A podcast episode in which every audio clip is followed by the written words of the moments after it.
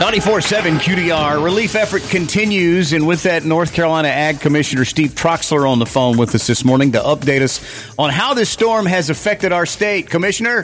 This has been a catastrophic event for agriculture in eastern North Carolina, especially uh, east of Raleigh.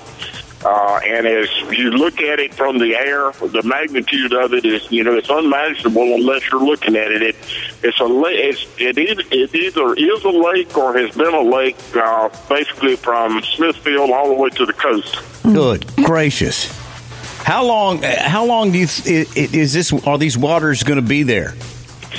We have rivers that have not crested yet. Uh, rivers in parts of east, far eastern North Carolina, they're saying won't crest maybe until Friday. Wow. So it's probably going to be uh, first of the week before the water is off some of these uh, areas. And uh, it's, you know, we've lost uh, several lives in North Carolina. I think yesterday the count was 14.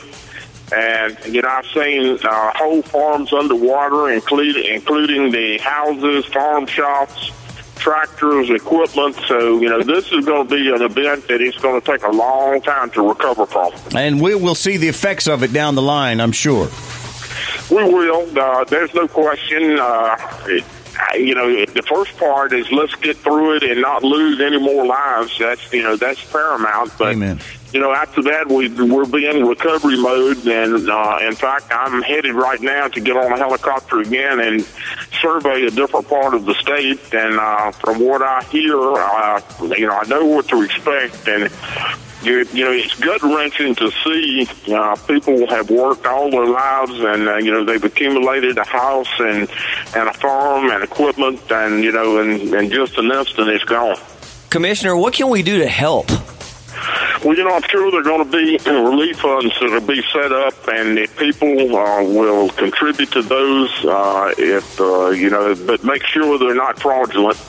Uh, and right now, I think everybody just pray for all of the, the families in eastern North Carolina that are having to endure this, and uh, stay out of flooded areas and uh, obey what law enforcement says. Driving into floodwaters is what causes most of the deaths. So uh, you know, don't be you know, don't be nosy and want to go see what's going on. Stay away and let law enforcement and officials do their job and and keep everybody safe.